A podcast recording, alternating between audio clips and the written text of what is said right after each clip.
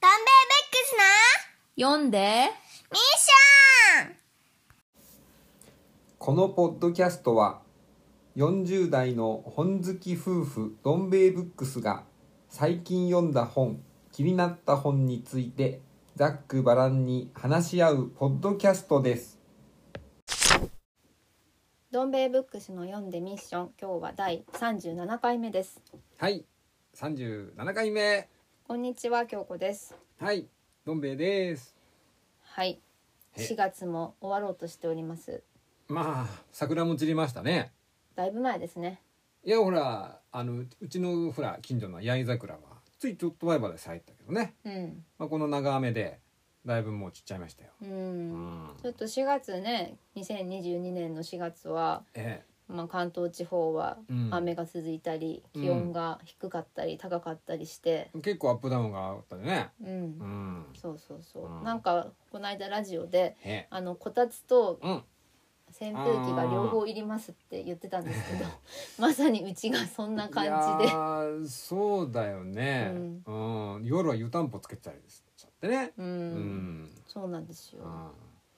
はい、で4月といえばえ、まあ、新年度新学期なんですけど、いやそうですよね、うんええ世の中的にはそうですよ、はい、うん、出版業界の専門用語、専門専門用用語語業界用語か、業界用語業界用うん語で採用品っていうのがあるんですよね、これはね業界用語ですねうん、あ採用っていうのはあはい、就職の採用試験とかうん、と同じ字ですねにあの「品」と書いて「うん採用品」とはいいう言葉があるんですけど、まあ、これはまあ私もこの業界入って知った言葉ですけどもね採採用品とは何ですかって言ったら、まあ、要は簡単に言うと教科書ですよね。うんうん、だけどまあ教科書っていうとほら小学校とか中学校とか高校もそうかな、まあ、いわゆる検定教科書みたいな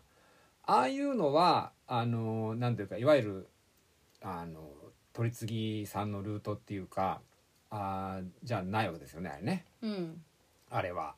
あれは特別なそういう街中で売ってる本じゃないでしょでもさ教科書取扱店っていう特別なうん、まあまあそうこういうやつあそるじゃうんそういう特約してるところにだけあの下ろされてるっていうまあほ本本というか教科書なわけだけどあじゃああれはもう取り付き通ってないんだまあそれそそういうのの専門取り次ぎでやってるってことですよああ教科書のねうんうん教科書のうん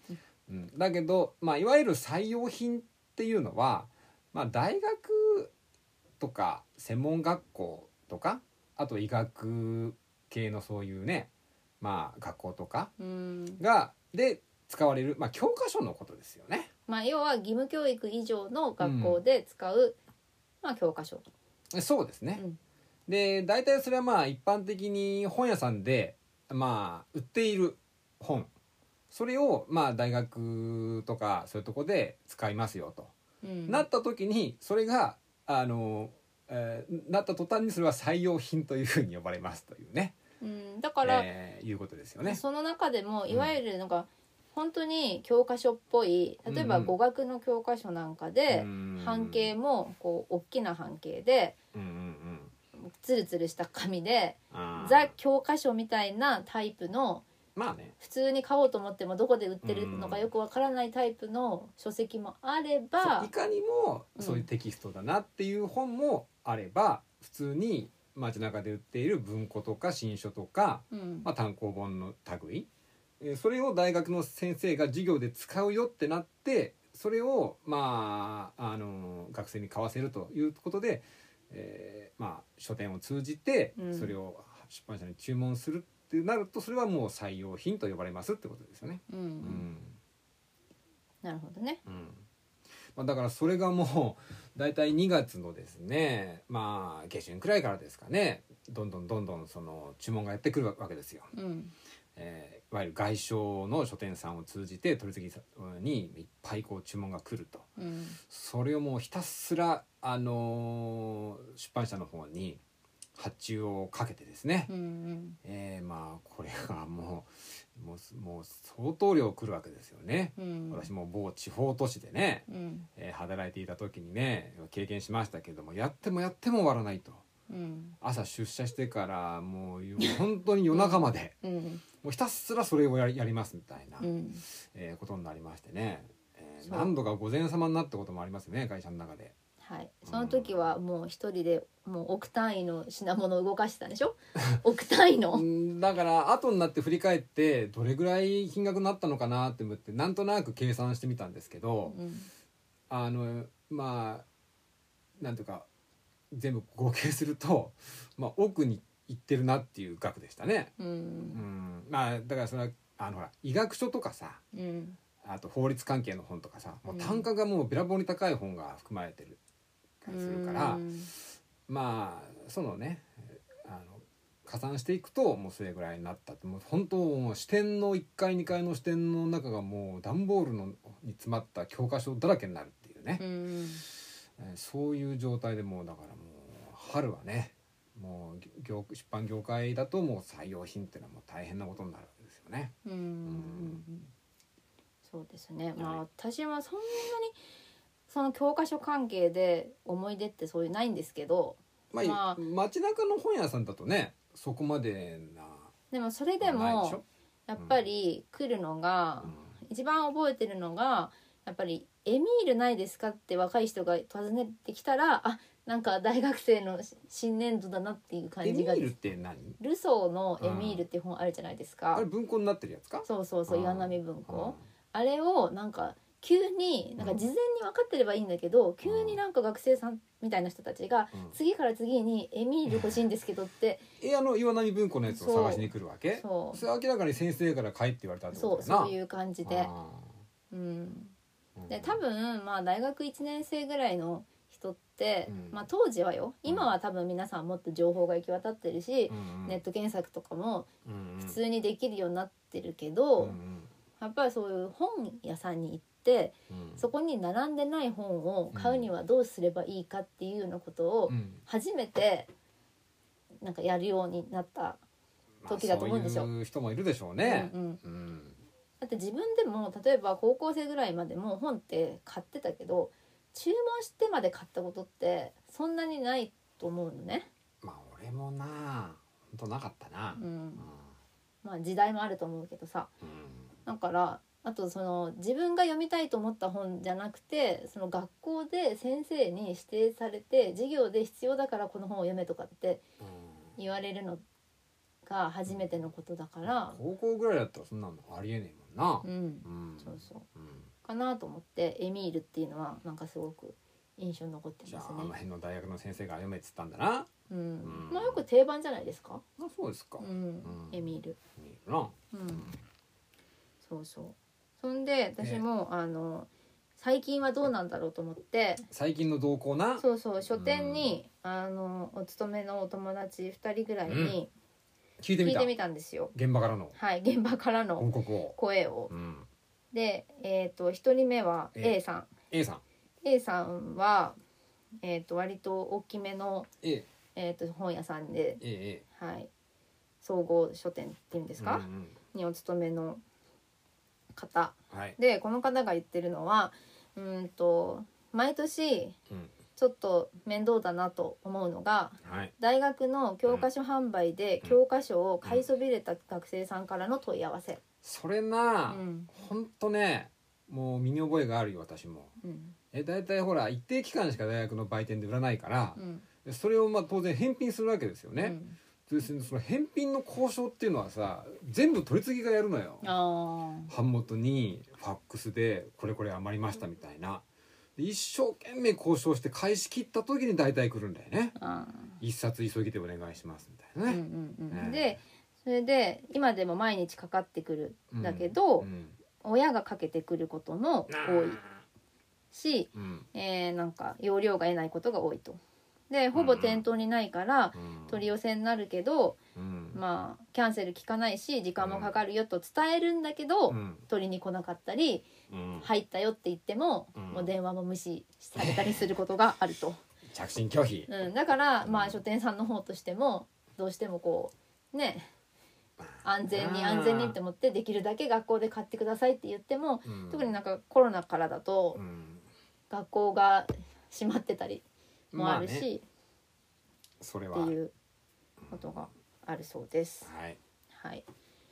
あともう一人の方、ええもう一人の方はですね、この方は、えっと、ショッピングモールの中の本屋さんに確かはい今は勤めてて、はい結構大きめのお店だって聞いているんですそがうそう B さんはい。 B さんは、えっと採用品って教科書とかだよねと私はあんまり学生さんとか縁がないけど新年度に関しては図書カードクオ・カードの注文が大量に増えるあうん、あとは雑誌とか NHK テキストの担当を今やってるから小学うん1年生の飾り付けあ。うんうんうん。とかして、えーっとそのなんていうの装飾コンクール、あるよそういうの。うん、それにやったりしてるよと、うん。よく取り次ぎの集報とかでな、どこどこ書店が一位です、ねはい、あるよ。ね、やってるぞ。うん、小学1年生も結構激しくデそうな。ィスプレイしてるところあるもんねそう得意な店があるんだよ。うんあれ。んそうだよねうん売り上げにつながってるのかわからないけちど、ょね、っとわかんないけどね。まあ。うんだよねうんそうそう、うんあとはえっ、と自動車のフェアで小学校入学心得みたいなそんな本が増えたよねと、うんえーで実はこの B さんもお子さんがこの4月にはい小学校に入られたんですけれどあらも、そうはでいすか。小学校大好き小学校へ行こうという2冊は実際買ったよって、まあなんかそういうちょっと攻略本的なう、んねいいことあるよみたいな、いいことあるよっていうか、まあうんまあまあ小学校ってこんなとこだよとか楽しいよっていうようなことを、まあ、事前にうん、分かるような。ちょっと軽く、うんうん、学んでうんまあ今さ何でもそうかもしれないね新しいことする前にあちょっとどういうところか事前に心得ておきましょうみたいなのあるでしょ、ああそりゃ何でもあるだろうよなう、うんん、じ情報仕入れておきましょうみたいそなうそうことだろそう、ううんん、それこそさなんか高校とか大学とかうん入る前に事前にうんなんか入学何年入学の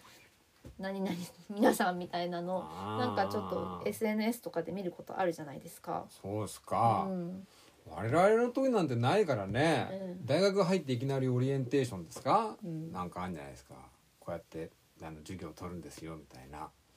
あれもう全然ちんぷんかんぷんだったもんね俺、うんえ今でも理解してないよあれ、そうだから取説がめちゃめちゃ行き渡ってるよね多分あーネットとかまあまあ SNS の調べればね、うんそのがあるからうねんうん、そうですね、まあ、ちょっと話ずれちゃったんですけど、はいまあそんなわけでね4月は教科書でめっちゃ大変と、まあまさに今ね4月もまあ半ば過ぎてるけど、うんまあ、今最盛期ですよね、まあ、うん販売する方ですけどねうんうんうんうんでなんか憲法っていうのがめっちゃ大変なんでしょ、え検本そうね採用品といえばまたつきものは検本でねうんだいたいこう先生が使う分の、まあ、一冊とかをそのあのただでくださいってことですよね。それ知らなかった先生自分でもううんうん持ってる本うんうをん、選んでるんだと思った、いやまあ普通考えたらそうなんだよ。うん、でもなぜか毎年毎年同じ教科書使ってるのに毎回毎回検本を希望してくるってケースがあってね。えそれは大学が書店がえっとまあまあ大学ですよね教務課さんの方からこう言われてるんでみたいな。まあでも大体ね出版社の方も大体その理解分かってていやもうこれは先生持ってますから大丈夫ですよっつってつけてこないケースもあるしうんだけど一方さ語学の授業とかでさ1個の授業で複数の先生が教えますみたいなうんうんうん時あるじゃないですか。うんで第二外国語とかだったりするとさ、まあ、生徒数もそんないないからうん冊数もそんな注文数ないわけですようん何十冊ぐらい。うんなのに検本だけは3問4問希望みたいなね。うーんええこれと到底無理だろうと思ったら普通に憲法入ってきたりねうーん申し訳ねえみたいなね結構大学1年生で本が高いっていうのに驚くっていうのはあると思うんですけど、特にな教科書のために作られたような本は高いよなうんあ結構それもうんなんか難しいところですよねなんか分断をあ分断分断を呼ぶというか、うんなんか例えば新しく大学に入って、まあ、うん知らない子ばっかりのグループに入って、例えばさこれとこれとこれを買ってきてくださいって言った時にねうん自分だけうわ高っって思うのか、うんなんか逆に自分はまあこんなもんかって思っててもう他のみんなが「え高いえ買うの?」みたいなノリになるとかさ結構さなんかうんどどういうセこンとシティブな案件になりそうですよね経済感覚ってことそうそうそうそうそいやーでもな正直な5,0006,000円するようなな教科書を選択する先生まあ今でもいますけど、うんそれはどうかって思ってしまうよね私。も覚えてる英語の辞書ですっごい高くて、うんうん、大の大人でも買うのを躊躇するような値段のやつをさ学生に買わせるのかと思ってね、うんまあ、結構飛ぶように売れたりなんかしてねそれがまた、うんねで特大丈夫かになと思っちゃうよね、今はうんやっぱりこうね我が国の経済状況がうん我よろし々くないが大学生だった頃よりもうもっともっと悪いしこんまう消費税だけ取ってみてもあうん高いわけじゃないですか。まあそうですよね。で多分大学の教員の皆さんも我々世代で教員されてる人も結構いるからその辺をうんよく理解されてる方も多いと思うのであそうですか。うんいろいろなんか気を使いそうなところではありますよね。まあそうですねう。んうんなんかこう手に入りやすいものでいくらを超えないものでとかって考えて、そう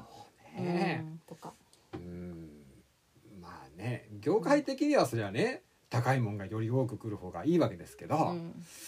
うんまあねそういろいろ考えますよそういうところはね。うん学生の側としてももう自分が勉強したいそのなんていうの自分の専攻のうんものならばまだ理解できるけど、うんなんか1年生の時に取らなきゃいけないあーそういう教養的なものですごく高い本で、しかもなんかその教科書が先生が書いた本だったりとかしていやーなんか私から買えば2割引きですとか言われたりしてなんかなんそんなだことこれはあるみのたいな私あった気がす2るなん割か引き2割引きだったかな、うんなんか私から買えばちょっと安いですみたいななんだ よそれ新手の商売だそうな。どういう仕組みかわかんないけど、うんそういうのとかもありましたよ、ううんんそうか。そうそうまあまあままあねあ。うんまあでも紙の本っていうのは資源の資源も結構使っちゃってるから例えばもうね古本屋さんとかで先輩のを買えるってことがあればそれもいいと思 うし今は若い方はとてもその辺は賢くやられてると思うので、まあおそらくね、うんえー、そうですよ。うん、はい、はい、そんなことでよろしいでしょうか。はい、はいはいそれではですねへ え、本日のメイントピックに入りたいと思います。あそうですか。え 何 いえ、いやいや急に来まな来まやしたいね。つもそううん、いうことでやってるでしょ、まあまあそうですよ。はいえ今日ちょっと前半が長かったんですけー、ど、はあ、ははい、えっ、とねへ「エルマガジン」っていう雑誌あるじゃないですか女性誌で、あ、海外のだろ。うんうん、 L ってアルファベットの ELLE って、うん、あれなんだアメリカ？イギリ本当スは？フランスあフランスあわフかラんなンいスだっってぽい L ねジ。ャポンってやつああエるじゃんルジャポンってあるまねあ、。それのうん UK、イギリス版あイギでリス版。 2016年にはいなんかやったアンケートでえねえええええ。 「The top 20 books people lie about reading うんうん。」なんか読んだことあるってうん人がうんうん嘘をつきがちなうん。本ベスト20っていうちょっとこう虚勢を張る的なそうそうそうそう、うんはいやつですか。はいっうん。ていうの面があっ白ていでですすねね。うん。その中に入っているええ本をえどん兵衛さんがこの度お読みになりましたのでまあね。俺は読んだと言えるということで、はあ。はい、う19841984かん。そうですね。はい、えージョージ・オエルの1984がねそれに入ってるんですけど、うん。どうもね、なんか本国英語英国においてもね、読んだフリー本ということでね、うんかなり上位に入る本らしいですよね。うん、うん。 2位なんですよねこれ。エルジャポンでは2位だったんですエかル・ジね。ャポンの記事では2位だったんですけど、そうですかはい、で別の記事でも2位になっていて、うんであすいませんこれ知りたいですよね皆さん1位ね、うんえーアリス何不思議の国のアリスです、うん、なんか意外だね。まああれじじゃない話は知ってるけど元も版読んだことないみたいな、ああ知ってるからもう読む必要ないかなみたい読んなだことないかでな3位が「うんロード・オブ・ザ・リングロード・オブ・ザ・リング」指輪物語、あれ長いじゃないうか、ん、うん4位うん「戦争と平和」トルストイそれも長いな5位「アンナ・カレーニナ」トルストイそれも長いなえー、6位が、えー、とシャーロック・ホームズの冒険それはまあ有名なやつだよね7位が、が「To Kill a Mockingbird」これ日本語訳なんだっけモッキンバードのやつうんモッキンバードハーパー・リーのすいません日本語版調べてなかったあと8位デイビッド・コッパーフィールドチャールズ・ディケンズちょっと長いし難しそうでだな。 9位「クライム・アンド・パニッシュメント」「罪と 罰か」でうんドスおトおエフスむキーね長いっていう特10徴位があるな。はい、うんえっ、と「プライドプレジャー・ディス」は「高慢と偏見」ジェーン・オースティンうん。などなどが入ってて、ええーっと12位に「ハリー・ポッター」入ってますねあそはい。う。うん。あとはね、えーっと17位、えーそして誰もいなくなったアガサ・クリスティあとか、あとは日本でも人気の作品20位にキャッチャー・イン・ザ・ライが入ってますね。ーうん。うん、26位に聖書が入ってます。聖書ね。う、うんん。結構いろんな、まあでも古典とか長い作品がうん。多いし、まあそうね。うん、でもそんな中で堂々の2位に入っているうん1984。うん。なんですけれども、うんジョージ・オーウェルの、うんうんはい、まずこれをどん兵衛さんが読むってなったその前に、うんうんうんうん私がちょっとやってる読書会で、うん。はいはいえージョージ・オーウェルの「動物農場」を読んだんですよ。はいはいはい。そうですね。で、うん読んだ時にもうすっごい面白くってそれは原書で読んだのか。現象ではなくてですねこれはどっから出てるんだっけえーっと IBC パブリッシングから出ている「うんえーラダーシリーズという英語を学習している、まあ、日本人の方向けにうん。うん。優しく書いた優しくリライトしてあるバージョンがあるんですね原。書じゃないんだ。現象まあでもこんなに変わってないと思うんですよね。うんちょっとあの長い部分をはじはしょったりしてとかあるんだけどうんこれを読んでいて、まあ、読書グループ会のグループでうんうんそれで読んでてすっごい面白くて、うんあの脳知識で読んでたんですよ私。ああそのこれどういう話かとか知らないで ああタイトルは知ってたでしょでもうん、で、うん知ってたよだけど、そのアニマルファームって書いてただなんかその、うんあのあるじゃんあの歌みたいなあ「あオーブ・マクドナルドのハード・ア・ファーム」って歌あるけど、ああいう感じの楽しい動物のあ農場の話かな愉っ快な動物の話かなと思ったと、うんああてっ思って何も知らないで読んだんですよ。それは結果良かったんじゃないですかそううんそしてなんかすんごい面白いじゃんってなってはいはいでハマったという話なんですけど、あの聞いてる方もあの今日初めて「動物農場」っていうタイトルを聞かれたこと聞かれた方もいるかもしれないので。簡単に説明というか、まあ、この裏に書いてある説明なんですけど、はいはいえー、荘園農場の横暴な農場主を追い出すために動物たちが放棄するうんうん動物のための動物による農場統治を実現させようというのだうんうん豚に率いられた動物たちの反乱は見事に成功し人間たちを駆逐するうんうんしかし次に動物たちを待ち受けていたのは権力を手にした豚による独裁だったうんロシア革命を偶話的に描きながら人間社会における権力と堕落の関係を描いたジョージ・オーウェルの傑作風刺小説まあよくまとまってますなそうさすがですよね説明としてはさすがうんまあまあいや僕もだから京子さんがさめちゃくちゃ面白い面白い言うもんだからね私も恥ずかしながらね 初めて読みましたよ、うんね私角川文庫で読みましたけどもねはいえーそうですあこねれはねあの面白いね面白いしか言ってないじゃんえいやいいんですーようんまあなんかあまりストーリー言っちゃうとさ、これそうねそうねえうんうんまあいやでも今言った通りなんですけどねそう、うんで私は、えー、と角川文庫版も読んだんだけども、はいその後で、えー、と図書館で借りたはい岩波文庫版がすごく読みやすくてうんうん良かったので、そちらもちょっと買ったんですね。はいはいうん、そちらの方のうんえっ、と何カバー見開いたところに書いてあるのはねうん「すべての動物の平等を歌って産声を上げたアニマルファーム」うんだが豚たちの妙な振る舞いが始まる、うんえースノーボールを追放し君臨するナポレオンうんソビエト神話とスターリー大戦を暴いたうん1984年とあ1984年か、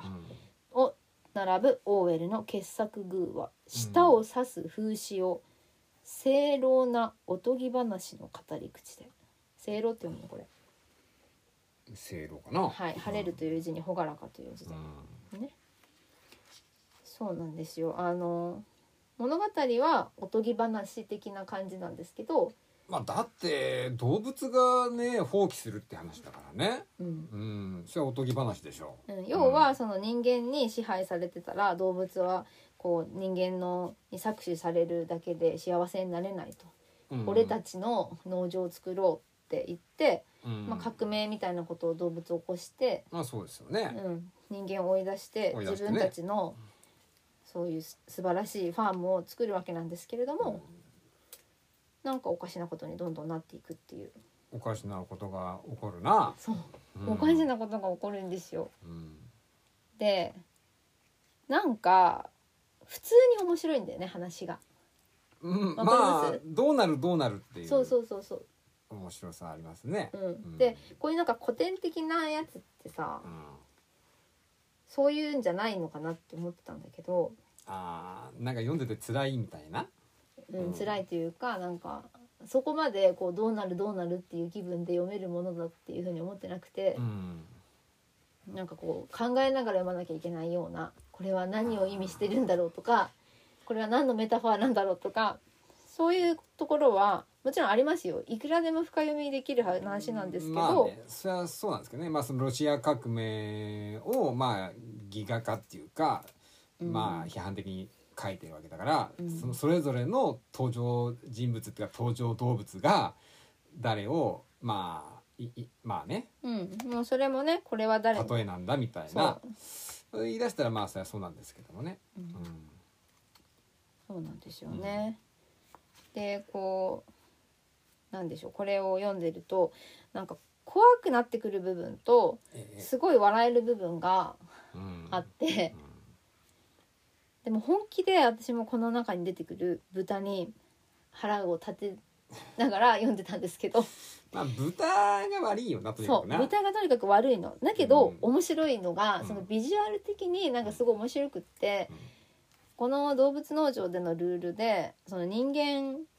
いわゆる2本足で立ってるものはうん敵だみたいな感じで、まあそうだね。うんうんで4本の足でいる方がいいんだみたいなスローガンを抱えてるん、そういうスローガン出るね。そううん、2本足悪い4本足いいみたいそうそうな、そういう感じなんですけどえでもなんかいつの間にか豚はうんこっそりとうんその人間たちのうん書物をえなんか勉強して読み書きとかうん、それどころかなんか設計図を書いたりうと設か計図書いてたねあのうん風車作るやつそうそうそういうことまでできるようになってて、学んでたうね、ん、なんかそこのところを想像するとめちゃくちゃ面白くない、豚があのひずめのところに鉛筆挟んそうなでのよそれできると思ったけどね私もそこがすごい気になって、なんかうペンキでペなんか壁にんうんうんその動物農場の掟っていうのを書くんですけどまあも、そうだなその時になんかペンキ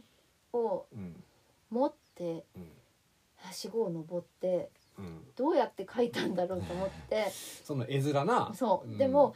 日本足で立っちゃいけないからうん鉛筆をとかそういうブラシを持つ時は顎と手でやったのかとかすごい考えたらもうすごいおかしくなってきて自分の中で。うんうんうんそまうあまあまあねでこうもちろんですねかもう今の世界情勢のことを考えたりとか、はいそはのい独裁体制とは何ぞやみたいなことをうんこの本からメッセージとして受け取ることももちろんみんなすると思うしできるんだけどそうじゃなくて単純になんかそのなんか絵面の なんかすごい怖い独裁の豚たちなんだけどそれとなんかその滑稽な感じのなんていうのアンバランスさが面白かったです。うんまあいろんな動物、まあ、豚だけじゃなくってさいろんな動物出てくるからねうんあのお馬さんも出てくるしうんなんだあメンドリうん鳥あ鶏あ出てくるよ、うん、いろんなの出てくるからねそうあとロバか。あロバだねうんロバロバ、うん、そうまあそれもそれぞれなんかどな何をねその表表彰してるのかみたいな表してるのかみたいなそうだねはいどういう性格でどういう人たちのことをうん実は言ってんのかとかね、ういうのがあっんそういてうねちょっとこう辻人生的な感じですよね図、図ですよね図、えーえーまあうん思い出しちゃいましたけども、うんまあだでもねあのこれねその僕だジョージ・オイルさその動物農場も読んだしその後1984も読んだってことであの新書でさこの川端うーん安夫って人のうん岩波新書で評伝出てんですよね。うんうんそれ読んだんですけどだいぶねジョージ・オイルはねこの動物農場はねどうノリノリで書いてたらしいねうんなんでかっていうとすごい動物が好きだったらしいんだよね うんだから話としては結構まあ陰惨なまあ話っていうか、最後は結構まあひ悲劇的な感じなのかみたいな話ではあるんだけどすごい彼自身はもうノリノリで書いてたみたいで、うんあのわかるそこがやっぱりそのたわウキウキで書いてるのがやっぱりその、まあ、文体っていうかうん話のこの、 なんかこうなんかワクワクしてするのところにつながってんじゃないかみたいな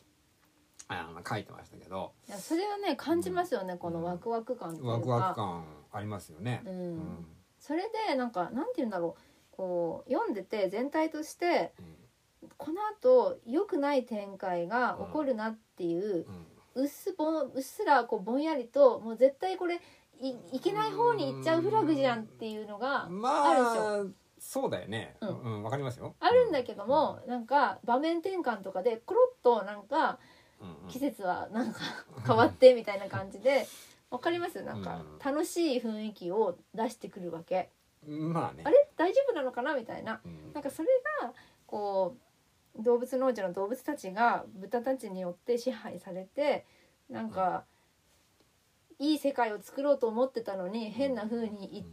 てるんじゃないのっていうようなうん不穏な空気を予感しながらもうんなんかコロッと「あでも大丈夫だ」っていう楽しい気持ちの一瞬のなんかあれで騙されてっていうのにうんこうリンクしてくるっていうか。まあね。まあちょっととぼけた登場人物みたいなの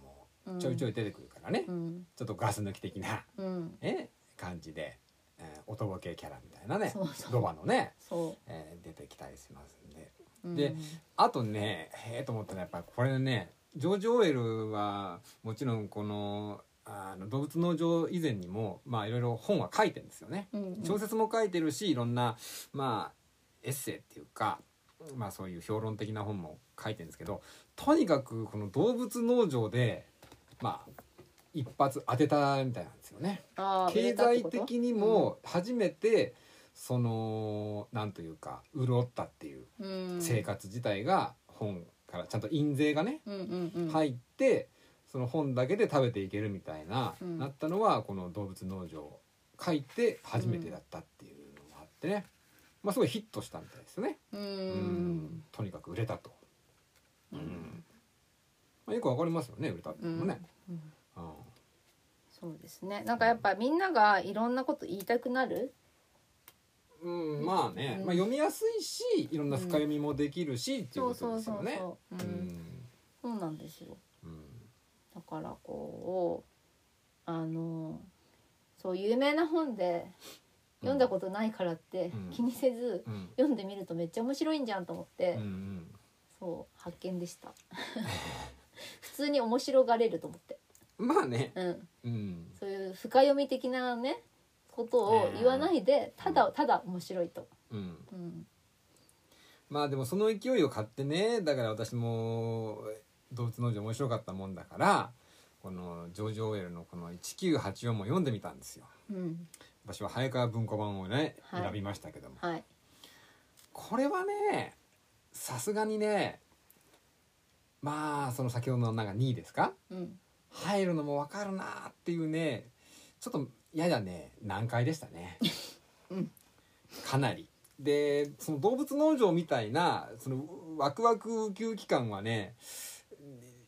ないんですよ、うんうん、まあ、うん、ないですね、それだけ、まあ、偶話じゃないから、まあ、偶話じゃないっていうか、まあ、SF みたいな話なんでうんあのもしもこういうことになったらみたいな家庭設定を作っての話なんですよね。これうんうん本出たのが戦えー戦後直後ぐらいかな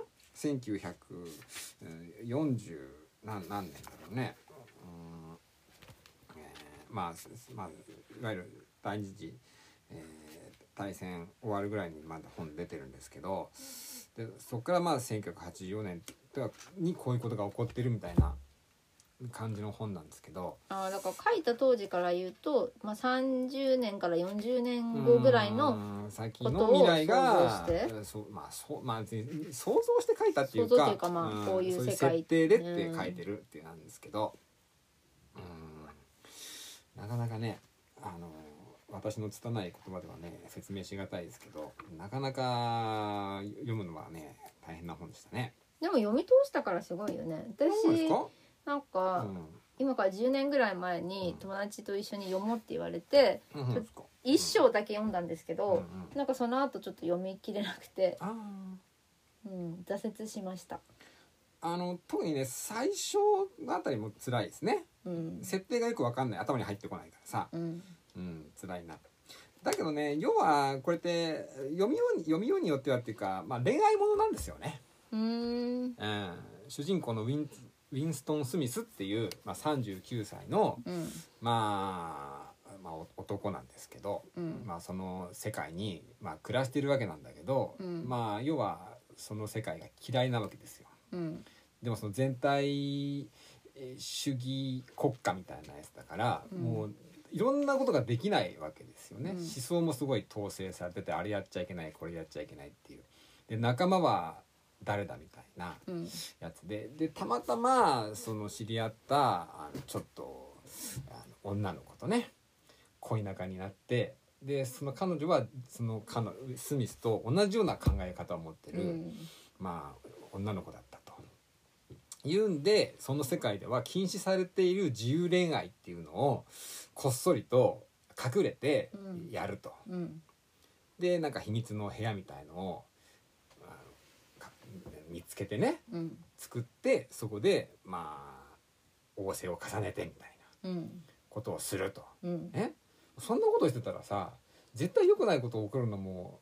見え見えじゃないですか。うんね、うんもうそんなことしてたら、うんねもうホラー映画の定番ですよね。そうそうそうそうねそういう若い男女がそうねなんかそういうことしてたら絶対ジェイソンが来るよみたいなそもうそう来るぞ来るぞ来たっていうそのやつがあってですね、えーまあ、そういう観点で読むとまあ本当にねちょっとねまあおお面白いって言ったらなんですけどなんか来た来るぞ来るぞ来たってところのね来たってのはねありましたけどもね。うんうそれはさ、うん結構定番の話ですよね何でも、うストーリーで、まあストーリーでねやっちゃいけないことやっやっちゃいけないそうてるやかっらちゃいけないことやってんだからさっていうことですよね。そうやっちゃいけないことやってるから、うんいつかいつかバレて大変なことにな るぞ、ハラハラハラっていう、そう大変なことになる、まあ、それ大変なことにならなかったらさあの話にならないからね、うん、よか正っ直た言っねて。うんそういつスト大ー変リなこーと的になにるんだはろうまあそりゃそうだよねってていうことなんですけど、うんうんえーそれとかね、うんうんあとなんかそのほらその全体主義国家なんだけどそのこの小説の中でねあこれはいいうまいことあのオーウェル君考えたなと思うのがねテレスクリーンっていうのが出てきてさうんそれが各ご家庭とか街中とかもう人がいるところにあらゆるところにそれが設置されてんですよ。うんでその国のまあそのおその機関からうんそのまああのなんつうのニュース的なやつお触れみたいなうんこういうことがなあの決まりましたとか、うんこういう国あの他国との戦いでこんな成果がありましたとか、うんあとこれまあちょっとした音楽とか、まあ、そうんうのん国から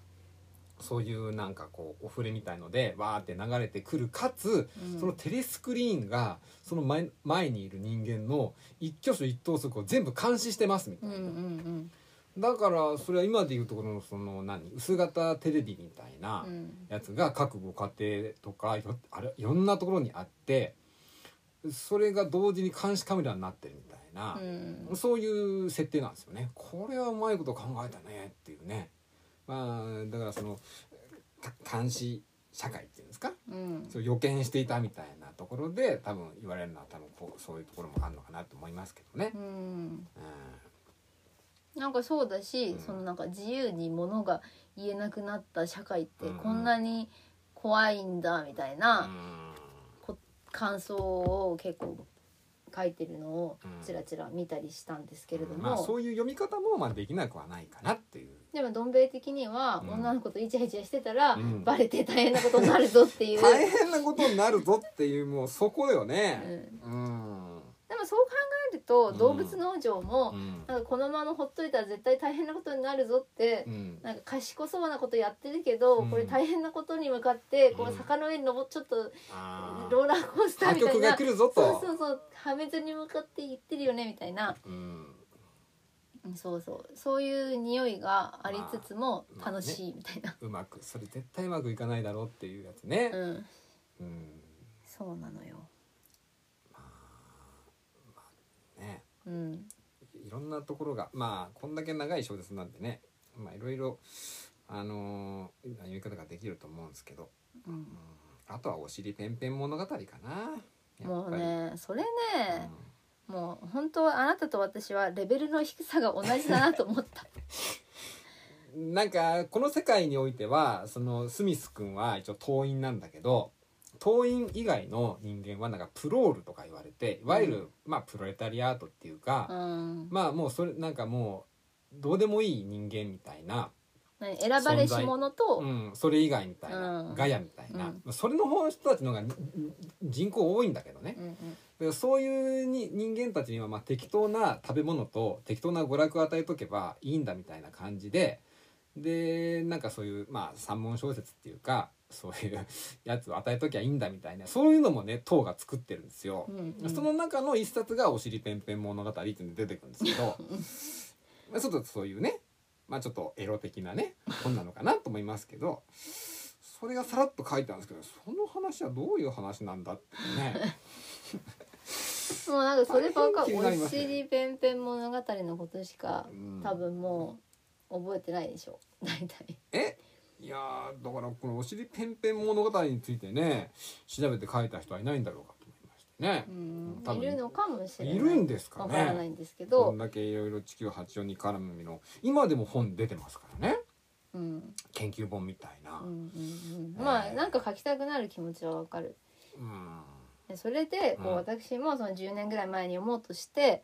うんこう挫折したんだけど、うんその読んだ時のことで一個だけ覚えてるのは、うんこの1984の中に、うんあの栗の木喫茶っていうのがああーって栗の木カフェってなったっけど多な、分この役ではそうなんだね、うん私が思ってたのは古かったからう「んえ栗の木喫茶って何?」ってなっちゃって でなんかもともとはチェスナットカフェで栗の木のカフェっていうただただのその店の名前なんだ屋けど号だよね、うんなんだけどなんか栗の木喫茶って聞いたらもうなんか小枝ちゃんの木のうちみたいななんかめちゃ可愛いやつそう可愛いななんか全部コップも木彫りのコップでなんかもう美味しそうなケーキとかがあるようちょっとなサンリオみたいなそう店っえていうのをすごい頭の中で展開してしまってそれ以上前に進めなかったんですよいや私。栗の木喫茶は結構ね重要なねあの場所としてね、うん出てくるんですよちょいちょいうん、小説の中で、うんあれでしょなんかそのこっそりそのガバメントのうん転覆を企む人たちのたまり場みたいなうんうーんやつなんとですかそういう一面もああるのね、うんまあえー表向きは普通の街中のまあ、カフェなんだけど、うんうんまあ、そういう人が集ってみたりそうそうそうそうそうそういうなんかさちょっとなんでしょうハードボイルドじゃないけど、うんそういうなんか重要な拠点みたいなうんあれなのに、うなんかもう全部メルヘンチックなカフェみたいな想像になって んしままっあたから、ちょっとおかしなことになってたのよう。んまあなううんんはい、まあまああれですよすいませんというわけでもうねレベルが低いけど本は楽しむことは自由ですよと声を大にして言いたいですね。いやそうですよ、うん読み方は自由ですからね、はいしかも私その世界でもね2番目に読まれてない有名な作品を読んだわけですからもう読んだって言えるしね、読んだって言いますよ、だけどもっといっぱい読んでない本いっぱいあるけどねうん、まあいくらでもあるけど、なんかうんへえみんな意外と読んでないってついついなんか読んでるって言っちゃいたくなるっていうことも分かったし、うん それぐらいは読んでないとねっていうのはねうん、気持ちはわかりますよねはいはいでももうそういうのも私はもう何も怖くありません堂々と読むことありませんってそうですか。はい、はい言っていきますからじゃあこれからはあれですかね読んでない自慢大会でもしますかねそうですね、うん勝手に想像してん読んでない本について想あ像あしてそういう本もありましたね、うんえー読んでない本についてね書はいいちゃうみたいはい、気軽にやっていきたいと思いますなわ、かりましたはいバンベイブックスの読んでミッション今日は第37回目のエンディングですはい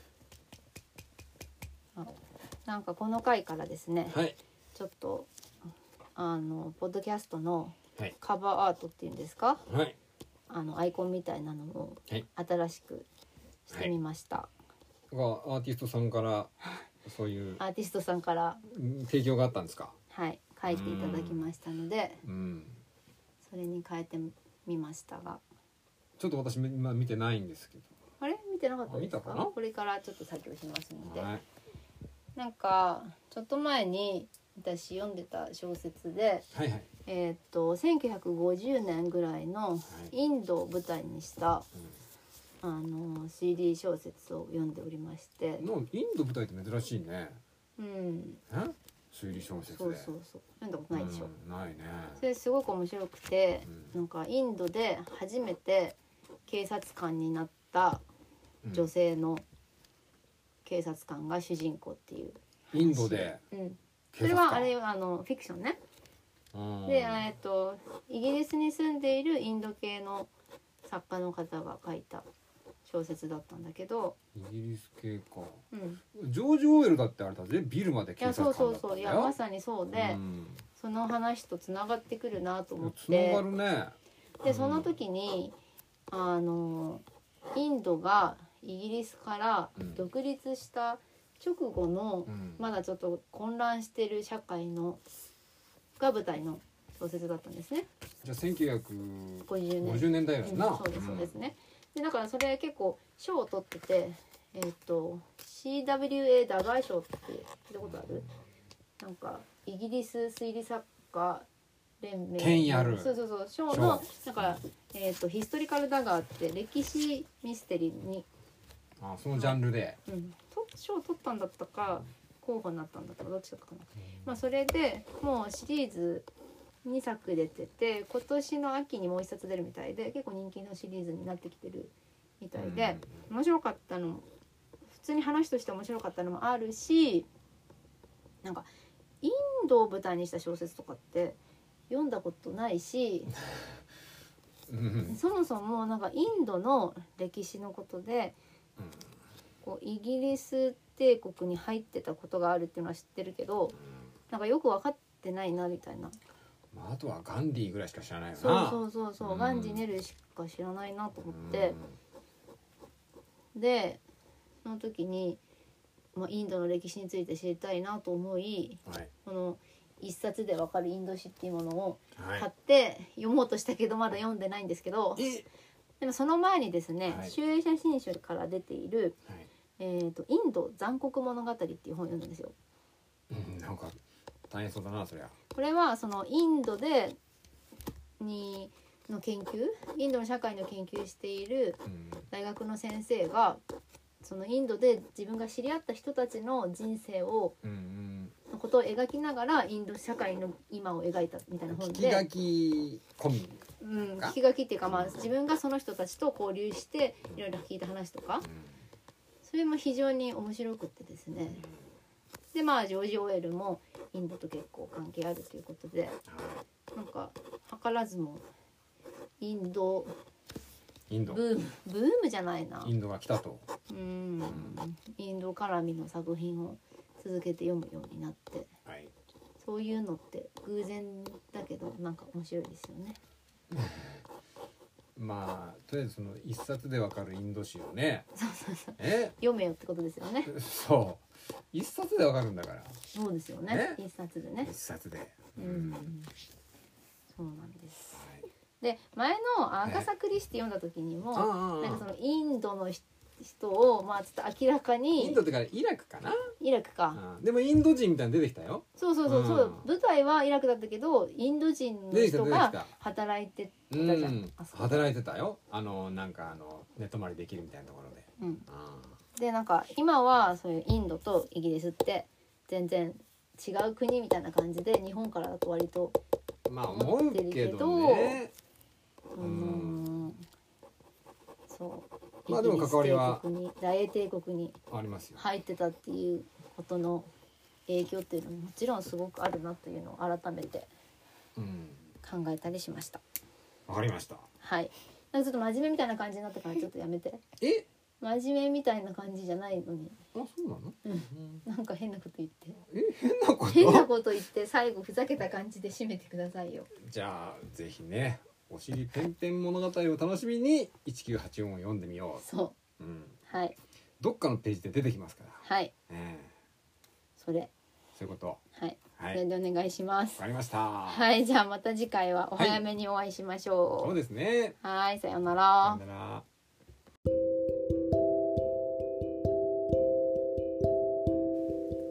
どん兵衛ブックスの読んでミッションをお聞きいただきありがとうございます、えー感想やフィードバックがありましたらツイッターのアットマーク読んでミッションまでよろしくお願いしますまたアンカーのアプリからお聞きの方はメッセージボタンからボイスメッセージを送ることもできますのでよろしくお願いします